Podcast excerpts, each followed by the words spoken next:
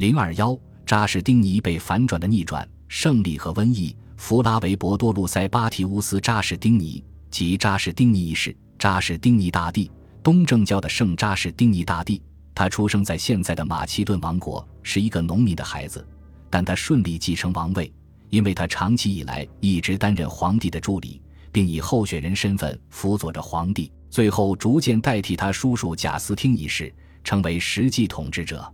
当他在五百二十七年正式登基之际，距离狄奥多西一世的统治结束已过去了七十七年。狄奥多西一世的战略创新被吸收、融合，并被制度化。达到了良好的效果，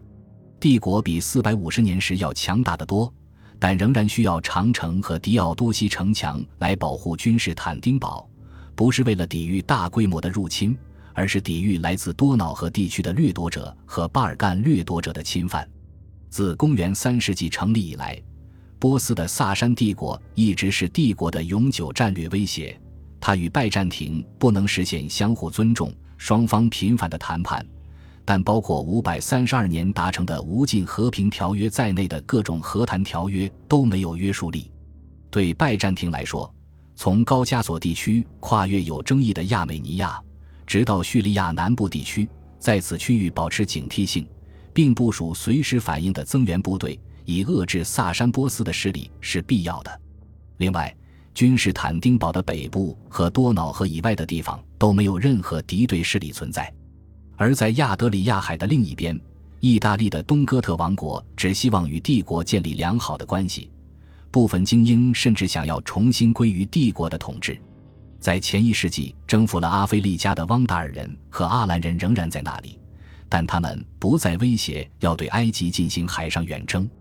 至于来自欧亚大草原的威胁，那时帝国遭遇的好战游牧民族是库特里戈尔斯突厥人，他们位于现在的乌克兰。但顶多是讨人厌，而不像阿提拉的匈奴那样势不可当。更强大的草原敌人正在迁徙中，但到了扎什丁尼统治的时候，草原上的战士们已经不可逆转地失去了他们的战术优势。帝国军队已经完成了自己的战术革命，掌握了装备着强大的复合反射弓的射箭技术，同时还保持着箭术和长矛的近战格斗技能。即使他们的箭术不能与匈奴雇佣兵的最佳作战技术相提并论，但是拜占庭骑兵也不会再被轻易打败了。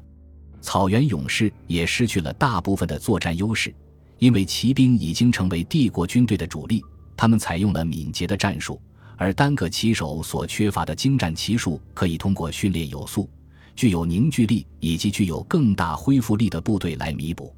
当然，这也意味着。在对阵阿非利加的汪达尔人和阿兰人以及意大利的东哥特人时，帝国军队拥有战术和作战上的优势。阿兰战士主要是骑兵，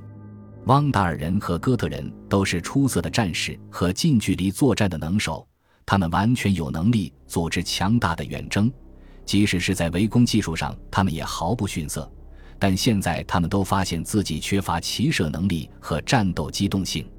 身处那个时代的凯撒利亚的普罗科皮厄斯记录了贝里萨里奥斯这位扎什丁尼的著名指挥官是如何解释他们之间的差距的。实际上，所有的罗马人和罗马人的盟友以及欧诺古尔人都是很好的骑射手，但在哥特人当中却没有一个人是这样的，因为他们的骑兵习惯于只使用长矛和剑，而他们的弓箭手则徒步，并在重型武装步兵的掩护下进入战场，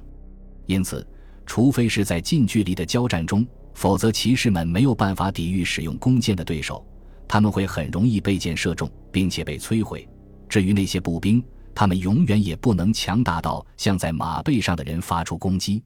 这只是战术而不是战略。但如果没有这个优势，扎什丁尼也许不会开始他重新征服的计划。首先是在五百三十三至五百三十四年征战北非。然后从五百三十五年开始征战意大利，现代历史学家几乎一致认为他过于野心勃勃，他的征服使帝国过度扩张。在回顾历史时确实如此，但可能只是因为我们作为后人知晓了他不可预见的灾难。但是，最严厉的批评者也不会认为扎什丁尼是一个愚蠢，或者是非理性的。无法冷静考量的人。拉文纳圣维塔莱教堂著名的马赛克画中，扎什丁尼认真地注视着我们，但是我们看到的却是他深谋远虑的野心，而非精神上的狂热。还有一个不可避免的事实：帝国不可能在海上派遣出真正庞大的军队。在奇形可达的最大规模远征中，贝里萨里奥斯在533年的夏天率领大约一万步兵和八千名骑兵从君士坦丁堡出发。这些士兵由五百艘运输船运送，运输船配备了三万名船员，同时有九十二艘战舰护航。这当然是最令人震撼的无敌舰队。但一万八千名士兵并不足以对付汪达尔人和阿兰人，更不用说东哥特人了。他们的战斗力是由全意大利的资源所支撑的。但是，如果依靠其射兵在战术上和作战上的优势，就可以做到了。在上面所引段落的前几句中，贝里萨里奥斯自己也清楚地说明了这一点：大部分敌人都不会对罗马人造成伤害，即使他们数量极少。当然。这通常也需要制定一个成功的战地策略，当然需要出色的将才。扎什丁尼麾下有诸多富有才华的战地指挥官为其服务，尤其是宦官纳西斯，他也许是更好的军事家。还有更著名的贝里萨里奥斯，一个拥有无数策略和巧思的人。时至今日，他仍被许多不识字的罗马人所纪念。因为他在五百三十七至五百三十八年的围困中设计出临时浮石磨坊，由台伯河的水流驱动，可以将玉米磨成粉末。成功的策略通常会让成果翻倍，但是贝里萨里奥斯让他们成为拜占庭的专长。这些策略还有他为避免自身消耗，系统并最大限度地对机动性的利用，使拜占庭人成为一个又一个世纪的军事专家。在普罗科皮厄斯留下的关于贝里萨里奥斯与汪达尔人和东哥特人作战的详细描述中，我们看到了记录者的崇拜之情，但他并没有回避对贝里萨里奥斯的批评。我们读到，贝里萨里奥斯总是愿意在更危险的路线上进行更长时间的行军，以避开敌人预期的行进方向，从而出现在敌人侧翼，或者更好地迂回到敌人的后方。我们读到。他是如何冒险选择了最危险的策略，而不是直接攻击？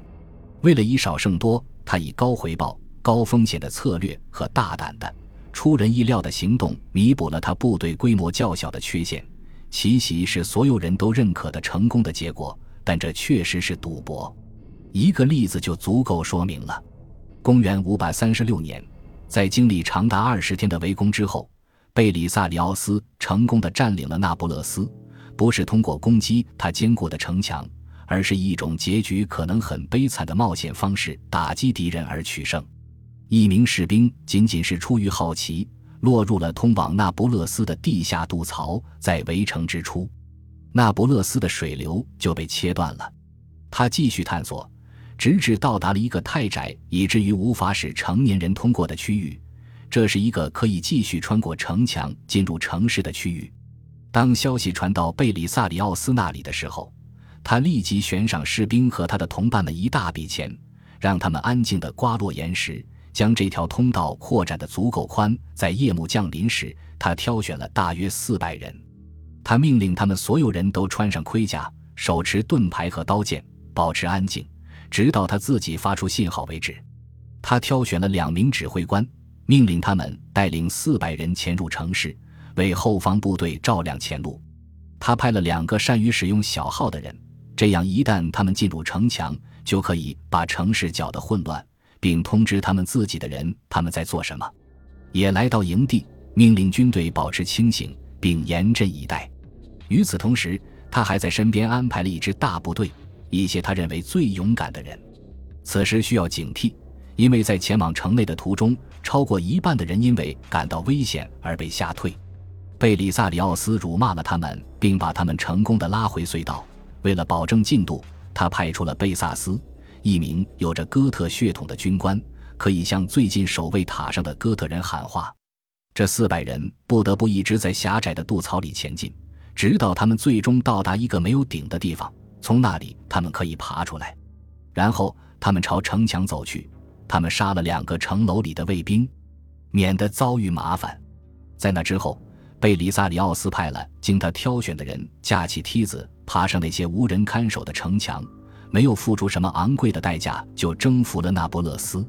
如果这四百人被敌人发现，他们将全军覆没。对于一支规模如此之小的远征军来说，他们并不是一支无足轻重的小分队。如果失去他们，贝里萨里奥斯将只剩下三百人来驻防那不勒斯，那里现在是罗马南部最大的城市。